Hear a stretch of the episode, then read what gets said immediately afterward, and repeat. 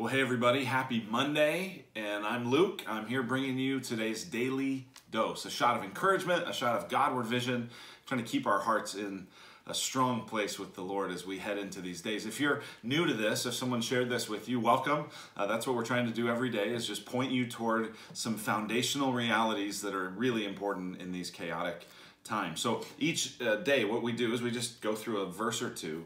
Uh, right now, we're doing it in First Peter, and so First Peter uh, chapter 2, verses 9 and 10 is where we are today. And here we see some staggering uh, status claims of the people of God. It says in 1 Peter chapter 2, verse 9, You are a chosen race, a royal priesthood, a holy nation, a people for God's own possession.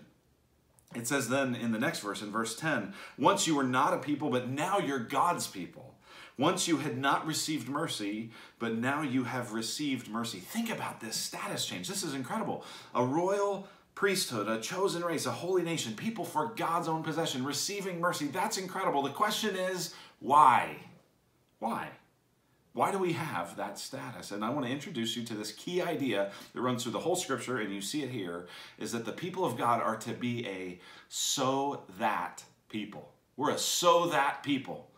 Why are we blessed? Well, the answer comes in verse 9 so that you may proclaim the excellencies of him who called you out of darkness and into his marvelous light. This goes all the way back to Genesis 12 when God was talking to Abraham and he said, Abraham, I'm going to bless you so that you will be a blessing. God hasn't blessed you in whatever ways he's blessed you so that it would terminate on you.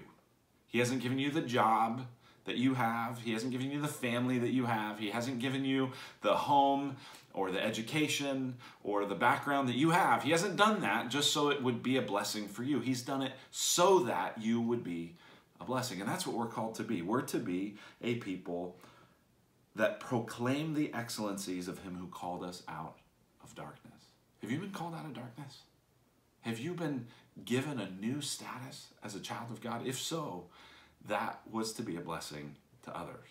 So today, pray that you would have opportunities to proclaim the goodness of God, to proclaim the excellencies of Him who called you out of darkness and into His marvelous light. Have a great day.